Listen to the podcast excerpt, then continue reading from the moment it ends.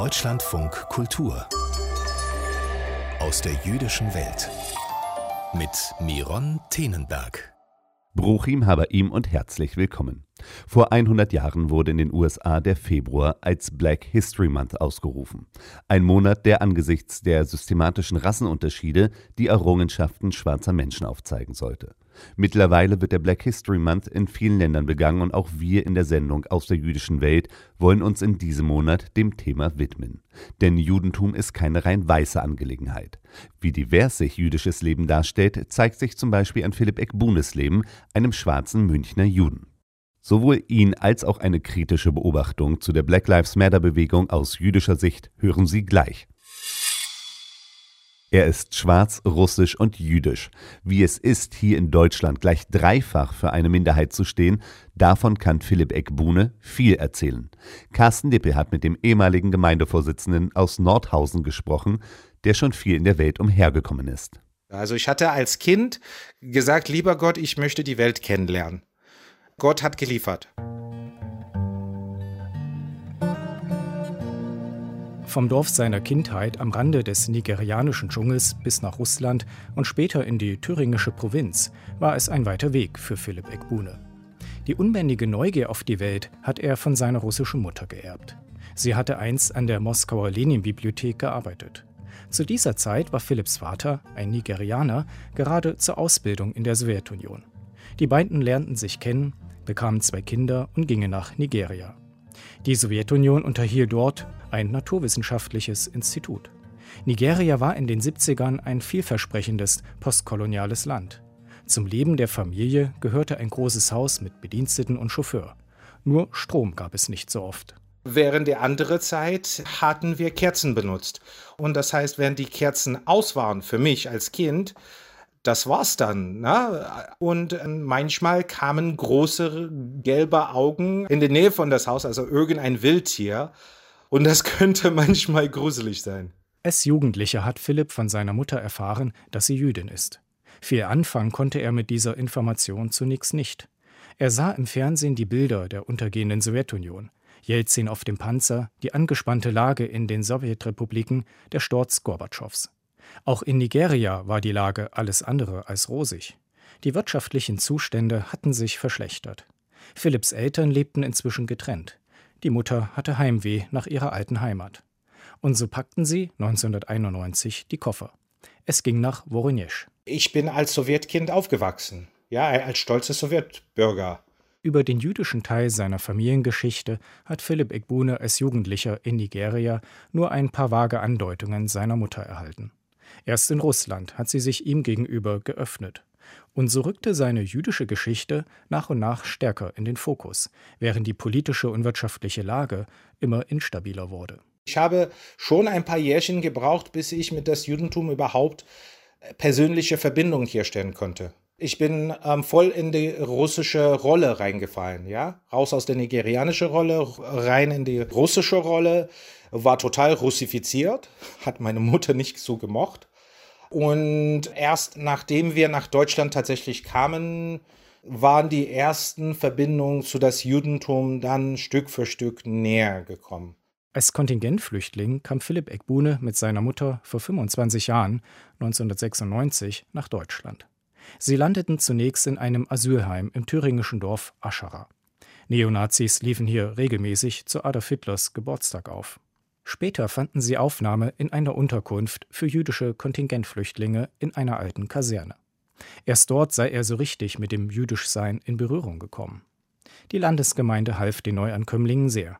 Später ging er nach Nordhausen am Südrand des Harzes und engagierte sich dort in der jüdischen Gemeinde, deren Vorsitz er einige Jahre übernahm. Philipp Egbune hat sich in Nordhausen viele Jahre leidenschaftlich gegen Rassismus und Antisemitismus engagiert. Als im vergangenen Jahr zunächst in den USA dann auch in Europa die Black Lives Matter-Proteste losgingen, war er selbstverständlich auch dort mit dabei. Also das war mir letztes Jahr ganz bewusst gewesen. Ich bin nicht nur Jude, sondern ich bin auch Russe. Ich bin auch besonders wichtig war für mich, als ich tränenerfüllt stand da bei dieser großen Demo, Black Lives Matter. Das war mir ein wichtiger Anliegen und es war gut, dass ich so viele Wärme gespürt habe von vielen jungen Deutschen, die da waren und für dieses Thema hinter mir gestanden haben quasi, ja. Mit seinem Eintreten für die Anliegen der Black Lives Matter-Bewegung machte er sich indes nicht überall Freunde. Ungewohnten Widerspruch bekam er aus seinem vertrauten jüdischen Freundeskreis. Da äußerte sich ein guter Bekannter, dessen Vater in New York lebt, abfällig über Schwarze in Brooklyn. Ein jüdischer Heiratsvermittler gab ihm zu verstehen, mit dieser Hautfarbe sinken deine Chancen. In vielen Diskussionen stieß Egbune auf Unverständnis und mangelnde Empathie für die Erfahrungen dunkelhäutiger Menschen. Da fühlt man sich direkt angegriffen und das hat mich ein bisschen erschüttert in meiner Selbstverständlichkeit als afrikanische, stämmige Jude mit russischer Background, ja. Da habe ich mich teilweise sehr entfernt gefühlt von der jüdischen Gemeinschaft, weil ich sagte, okay, ihr akzeptiert mich nur, wenn ich mich völlig in der jüdischen Identität aufgebe. Jemand hätte zu ihm gesagt, lebe doch als Jude. Warum willst du dich mit der dunkelhäutigen Geschichte identifizieren? Du wirst von denen sowieso nicht vollständig akzeptiert. Auch ein ganz lieber Person, aber der hatte mich mit diesem Satz völlig beleidigt. Der Satz aber hat gesessen und ich meinte, aha, okay, interessant. Diesen Schock musste Egbune erst einmal verdauen. Allein ist er damit nicht. Seine Nichte, die in Belgien lebt, hat von ganz ähnlichen Erfahrungen, vor allem in ihrem russischsprachigen Freundeskreis berichtet. Der jüdischen Gemeinschaft habe sie inzwischen mehr oder weniger den Rücken gekehrt. Auch für Philipp Egbune werfen diese Konflikte wichtige Fragen auf. Ich muss ehrlich sagen, ich war tiefst verletzt und habe meine jüdische Identität das erste Mal hinterfragt. Also kann ich in einer Gemeinschaft sein, die mich nicht in meiner vollständigen Diversität wahrnimmt und akzeptiert? Nicht zuletzt aufgrund dieser Erfahrungen versuchen sich schwarze Jüdinnen und Juden stärker untereinander zu vernetzen. Die Probleme liegen nicht so sehr in den jüdischen Institutionen, die ihrem Selbstverständnis nach offen und divers sind. Es gehe eher um die Haltung im Privaten. Solange man sich zur größeren Gemeinschaft bekenne, sei die Welt in Ordnung, sagt Egbune. Aber sobald man versucht, sich da auseinanderzusetzen und sagt, okay, wir haben auch eine Story, die wichtig ist. Also für mich ist ganz klar, ich kann mich erinnern, als Kind in Nigeria, wo Mandela befreit war. Ich kann mich erinnern, 2007, wie ich Tränen vergossen habe, als Obama Präsident war. Also das sind Sachen, die jeder Person von Color, egal welche, die irgendwie bewegt und berührt. Und wir wollen unsere Geschichte noch erzählen. Philipp Egbune lebt heute in München. Hier hat er inzwischen einen guten Anschluss an die nigerianische Community gefunden, für die er als Public Relations Officer tätig ist. Wie schon das Entdecken seiner jüdischen Identität ihn zum Engagement für die jüdische Gemeinde in Nordhausen gebracht hat, so führt ihn das stärkere Bewusstsein für seine afrikanischen Wurzeln, nicht zuletzt aufgrund der Enttäuschungen, zum Einsatz in dieser Community. Aber ich werde dort auch wahrgenommen als nicht ganzer Nigerianer, weil ich zu hell bin. Und muss mich da auch behaupten, Nigerianer essen ganz scharf. Und ich dachte, ich muss mich beweisen. Und ich habe gegessen, ich habe geheult, ich habe gegessen, ich habe geheult. Aber ich habe mein Nigerianersein verteidigt. Seine jüdische Identität, zu der er erst nach und nach finden musste, lebt er heute mit tiefem Selbstverständnis.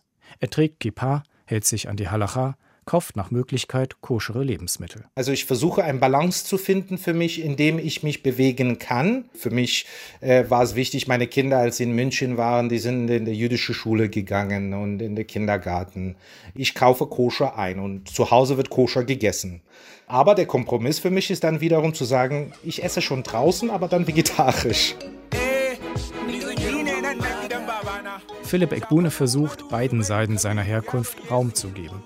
Gemeinsam mit seiner Nichte schreibt er an einem Buch über schwarze Menschen, die eine wichtige Rolle in der Weltgeschichte spielen. Am liebsten möchte er Bildungsprojekte in Nigeria fördern, helfen, seine alte Schule auf Vordermann zu bringen. Seine Reise, die vor über 40 Jahren in Afrika begann, ist noch lange nicht zu Ende.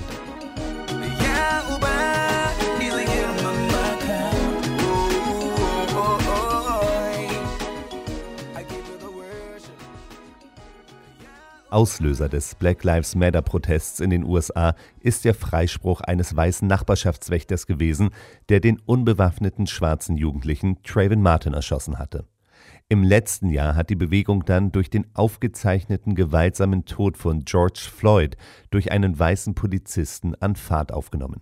Den gerechtfertigten Protesten gegen wiederholte Gewalt an schwarzen Menschen haben sich jedoch immer wieder antisemitische Nebentöne untergemischt.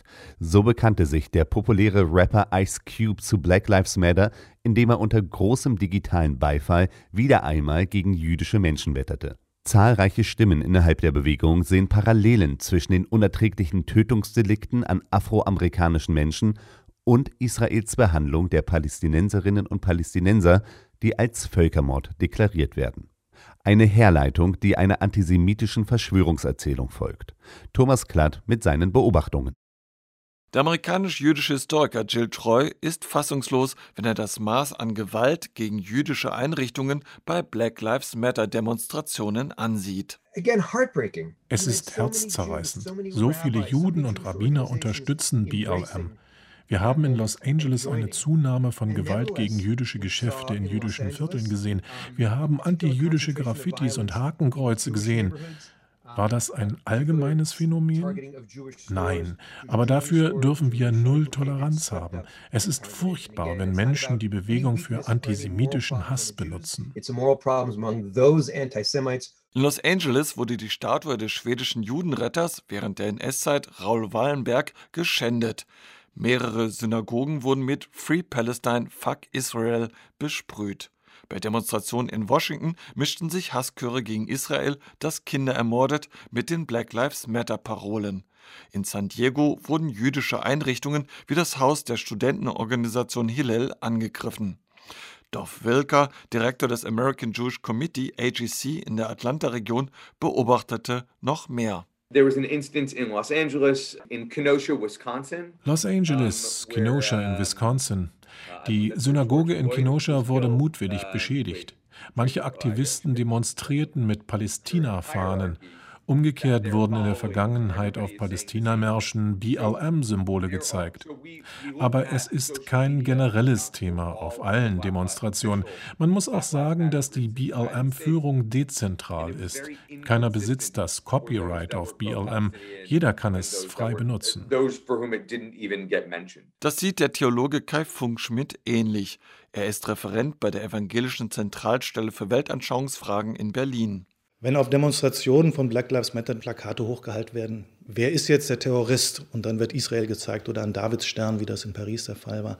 Wenn bei Black Lives Matter Demonstrationen Synagogen angegriffen werden, jüdische Studentenorganisationen angegriffen werden, wenn skandiert wird, Israel der Völkermörder oder Israel der Kindermörder oder vereint im Mord, dann ist das Black Lives Matter zuzuschreiben, denn die Organisation hat sich nie davon distanziert. Während die Black Lives Matter-Bewegung, kurz BLM, in der deutschen Öffentlichkeit meist gefeiert wurde, habe es in britischen und französischen Medien zunehmend kritischere Berichte gegeben.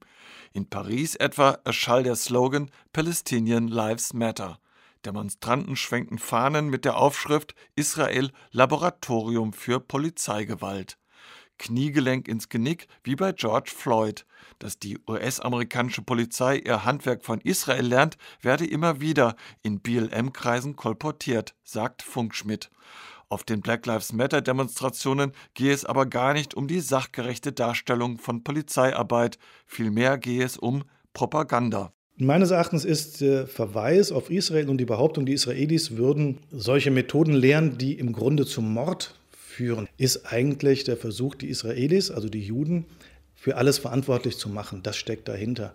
Es ist ein klassisches antisemitisches Narrativ. So wie die amerikanische Polizei einen Genozid an den Schwarzen versucht, versuchen die Israelis einen Genozid an den Palästinensern. Dass die Juden hinter all den Genoziden und Morden, die man fantasiert, stecken würden. Dass immer wieder das Narrativ auftaucht, die US-amerikanische Polizei würde ihr grausames Handwerk gegen Schwarze gerade von Israel lernt, macht Gil Troy geradezu wütend.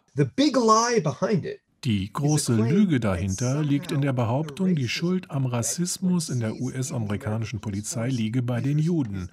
Das Knien auf dem Nacken, wie bei George Floyd, ist keine Technik der israelischen Polizei. Das ist eine große Lüge. Das ist ekelhaft. Wir bezeichnen das als Judenhass oder Antisemitismus. We have a name for it. Jew hatred or antisemitism. Dov Wilker vom American Jewish Committee.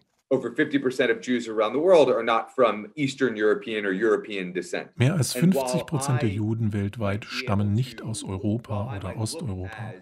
Aber viele glauben, dass alle Juden weiß sind und Teil der weißen Überlegenheit sind. Viele verstehen nicht, dass Juden diskriminiert wurden und werden und stellen sie mit den Unterdrückern gleich. Der Antisemitismus hat nicht nur bis heute überlebt, sondern er wird immer stärker. Die Einteilung in Schwarz und Weiß sei auch keine Frage der Hautfarbe, sondern der politischen Definition. So kritisierte zum Beispiel die Journalistin und BLM-Unterstützerin Nadine Batchelorhand als schwarze jüdische Frau einen antisemitischen Tweet der britischen BLM-Bewegung. Daraufhin wurde sie als weiße zionistische Hure beschimpft. Kai Funk-Schmidt. Black Lives Matter hat im Grunde so eine manichäische Weltsicht. Eine kulturmarxistische, kann man sagen. Es gibt Unterdrücker und Unterdrückte. Das ist das, was das Grundnarrativ der gesamten Menschheitsgeschichte sei. Und das wird in dem Falle dann rassisiert. Also es gibt eine Unterdrückungsrasse, das sind die Weißen. Und es gibt eine Unterdrückte, das sind die Schwarzen. Und dann sind die Juden plötzlich in erster Linie Weiße. Und dann werden sie ausgesondert für einen besonderen Hass innerhalb der Weißen. Der Antisemitismus bei BLM sei allerdings kein Flächenbrand, nur in bestimmten Gruppen vernehmbar und äußere sich nur punktuell aggressiv, so Funk-Schmidt. Aber er sei da und mache den jüdischen Gemeinden Angst. Denn neben Black Lives Matter gebe es eben seit Trump auch noch die Bedrohung von rechts, sagt die US-amerikanische Professorin für jüdische Studien Susanna Heschel. Was uns ganz klar ist, ist, dass der Rassismus und der Antisemitismus zusammenkommen. Also der Antisemitismus kommt von der linken und auch von der rechten Seite der politischen Spektrum. Das ist ganz klar. Aber die Gewalt kommt von den Rechten viel mehr. Und mit der Unterstützung von Politikern, auch von dem Präsidenten, das kommt als Schock für Juden. Durch die Hinnahme und Akzeptanz von judenfeindlichen Lügen macht sich die Black Lives Matter-Bewegung jedoch angreifbar.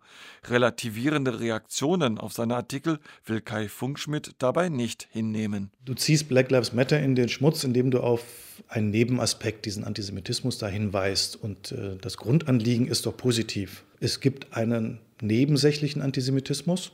Das sehe ich nicht. Ich betrachte Antisemitismus nie als nebensächlich. Und ich im Grunde in antisemitischen Äußerungen immer das Potenzial sehe, dass sich das verselbstständigt und größer wird. Also es gibt keinen nebensächlichen Antisemitismus. Punkt. Auch in der kommenden Woche können Sie einen weiteren Aspekt afrojüdischen Lebens hier in der Sendung Aus der jüdischen Welt kennenlernen. Wenn Sie dazu mit uns in Kontakt treten wollen, dann schreiben Sie uns unter hörerservice@deutschlandradio.de. Das war die Sendung Aus der jüdischen Welt mit Miron Tenenberg. Ich wünsche Ihnen Gut Schabbes und ein schönes Wochenende.